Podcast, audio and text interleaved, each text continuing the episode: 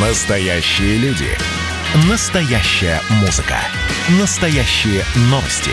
Радио «Комсомольская правда». Радио про настоящее. 97,2 FM. эм. Как дела, Россия? Ватсап-страна! Итак, друзья, прямой эфир и тема, которую мы сейчас будем поднимать, она очень важная. Цены на бензин, на дизельное топливо растут. Да, по копейкам, по 10, по 20, по 15 копеек, но это происходит достаточно регулярно. И если еще в начале года мы говорили, интересно, ну, к середине года или к концу года стоимость 95 литра бензина перевалит за полтинник, уже перевалило. И э, про, прошло совещание у вице-премьера Александра Новака. И вот о чем договорились. Значит, ну, по крайней мере, об этом сообщают информационные агентства. В России договорились о сдерживании цен на бензин с 1 мая. Э, очень заумная фраза. Правительство России согласовало корректировки в формуле демпферного механизма что позволит сдерживать рост цен на бензин в пределах инфляции. Ну и параллельно с этим власти скорректируют механизм формирования цен на дизельное топливо. То есть не только бензин, но и дизельное топлива. С нами на прямой связи руководитель аналитического центра независимого топливного союза Григорий э, Баженов. Григорий, приветствую вас, здравствуйте. Да, здравствуйте. Ну и снова, э, значит, с автопилота на ручное управление. Хм. Плюсы и минусы. Вот сразу от, от вас хотелось бы услышать. Ну, минусы заключаются в том, что сам по себе демпфирующий механизм – это плохой механизм, который требует постоянных настроек, постоянных корректировок. Он у нас заработал с 1 января 2019 года, то есть ему еще даже трех лет-то нету толком, но тем не менее он э, уже был изменен дважды. Его хотели менять в том числе и в 2020 году.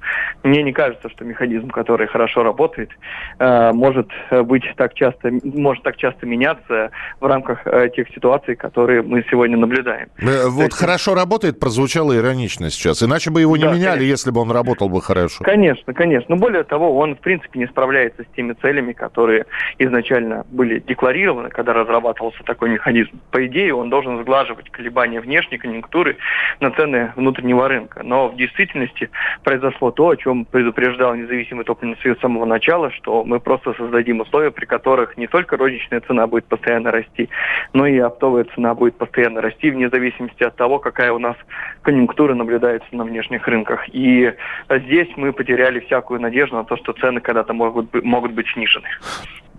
Сейчас прозвучало совсем а, горько, потому что, насколько я понимаю, согласно вашим прогнозам, цены и будут расти. Да, конечно. И, это, нас... и это независимо от того, сколько стоит баррель нефти.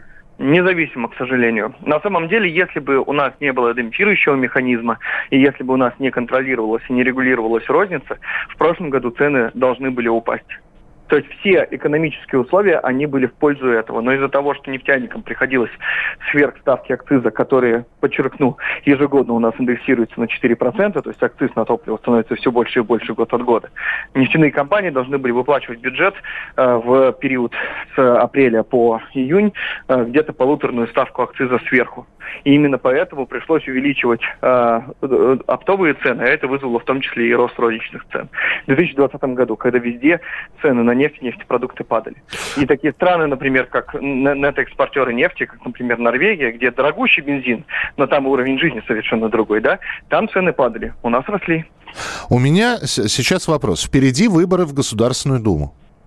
Вот, и мы знаем, что перед выборами для того, чтобы народ пошел, проголосовал, вот, делают все для того, чтобы народ э, получил уверенность, что, в общем-то, власть-то, оказывается, заботится о нас. Вот э, все-таки, э, на ваш взгляд, учитывая, что этот год выборный, может быть, э, удастся в пределах 50 рублей за 95-й, за литр 95-го, ну и все остальные цены, вот оставить в рамках этого плюс-минус 10 копеек?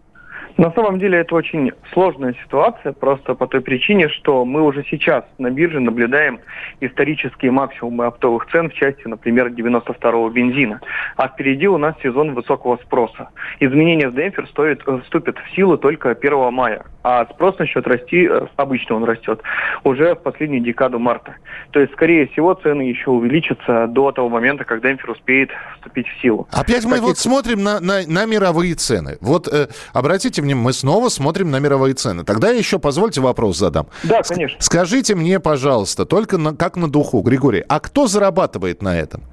Э, экспартию, ну, в смысле, э, те, кто продает бензин, вот самое финальное, да, то есть не крупнейшие, значит, нефтеперерабатывающие компании. Либо те, кто покупает бензин по дешевке и потом уже на бензоколонках на АЗС э, повышает цену. Где, где та самое увеличение цены, в каком сегменте происходит? Ну, я вам скажу сразу же, да, что как бы ключевой выгодополучатель от той системы, которая существует, это бюджет Российской Федерации. Потому что, в принципе, сама по себе регуляторная конструкция и фискальная конструкция, она выработана таким образом, чтобы объем поступлений от реализации нефтепродуктов на внутреннем рынке и на экспорте, он увеличивался у нас в целом валовом выражении. Вторые, э, скажем так, участники рынка, кто на этом зарабатывает, это крупные компании, но они зарабатывают не с продажи бензина и дизеля на территории России, а они зарабатывают зарабатывают с экспортных поставок. И это их ключевой заработок. Розница в целом убыточная. Она убыточная и у нефтяных компаний, и у независимых компаний. И из-за этого мы имеем достаточно серьезные проблемы в части инвестиционного роста в этом секторе. У нас государственных нефтяных компаний нет. У нас все, все это... Ну, как вам сказать? Не, у нас Конечно. с государственным участием, давайте так скажем. Да, хорошо. Но, но вот так вот напрямую, чтобы сказать, вот эта вот компания государственная, такого нет. Ну, мы можем сказать о том, что у нас Роснефть и Газпромнефть – это преимущественно госкорпорации, и они работают как госкорпорации. Владельцем Роснефти является по большей части Росимущество, крупнейшим акционерам. Вот, соответственно, они должны дивиденды непосредственно Росимуществу переводить. Поэтому, ну, как? Можно, конечно, сказать, что это не полностью государственная компания, но это государственная компания с очень, это компания с очень значительной долей государства в собственности. Слушайте, а ведь не кажется э, вам, что в конце концов автомобилисты проголосуют рублем? Ну, действительно, будут, э, во-первых, переходить на газ, хотя и газ тоже растет. Во-вторых, будут сокращать свои поездки. Вот. И э, ну, невозможно повышать цену. Когда-нибудь э, можно повышать цену на, на продукт, и продукт перестанет быть привлекательным для покупателя. Ну, э, давайте так. Э, первое, что нужно понимать, что действительно эластичность спроса по цене у бензина и дизельного топлива, она достаточно низкая. То есть изменчивость спроса относительно цены на э, изменение топлива, она незначительная. То есть, в принципе, мы можем предположить себе, что когда-нибудь действительно подобного рода переходы будут более активными, но пока ничего подобного не происходит. Переходит в основном корпоративный сегмент на заменитель бензина, и дизельного топлива, ну, например, на СУГИ переходят, на СПГ, на КПГ переходят, да. Uh-huh. А в части потребительского сектора мы этого пока не наблюдаем, во всяком случае, если говорить о какой-то такой сверхактивной фазе. Ну, то есть наблюдаются точечные переходы, но этого нет. Возможно, это связано с тем, что сама по себе процедура внесения изменения в конструкцию, в конструкцию автомобиля, она бюрократична и сложна, да, и она требует достаточно изрядных издержек времени для того, чтобы все это дело зарегистрировать в ГАИ и так далее и тому подобное. Но в целом, все равно мы не можем сказать, что это массовое явление сейчас. Спасибо большое. С нами на прямой связи был руководитель аналитического центра независимого топливного союза Григорий Баженов, который считает, что с 1 мая, даже если вручную регулировать цены, ничего не изменится. Э, так посевная впереди, цены снижать надо. Пфф.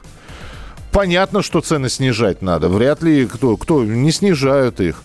Слушайте, а вот действительно сказали, посевная впереди, цены снижать надо. То есть вот мы это все обсуждаем, это же не только автомобилистов касается. Вырастут цены на такси, вырастут цены на продукты. Скажут, а вы знаете, а мы посевную провели с э, знаете, сколько солярки, э, бензина, дизеля потратили. Поэтому морковка будет стоить не 27 рублей килограмм, а 47 рублей килограмм. В общем, на всем это отразится. 8 9 6 7 200 ровно 9702. Антонов, никто не откажется от поездок. Вообще не спорю. Согласен, никто от, не откажется от поездок. Только куда? Очень интересно сейчас было. Не совсем понятно, по поводу какой темы вы написали с Украины. Будьте добры, вы когда пишете, вы поясняете, про что вы хотите сказать. Публицистка, комсомолка и просто красавица Диана Кади с пристрастием допрашивает главных ньюсмейкеров страны. В конце каждого выпуска спорщики заключают пари на главные темы дня. Что получит победитель? Скоро узнаете. Азарт, инсайды, разговоры шепотом и на повышенных тонах. Все это программа «Пари с Дианой Кади». Слушайте каждый вторник в 6 часов вечера по московскому времени на радио «Комсомольская правда».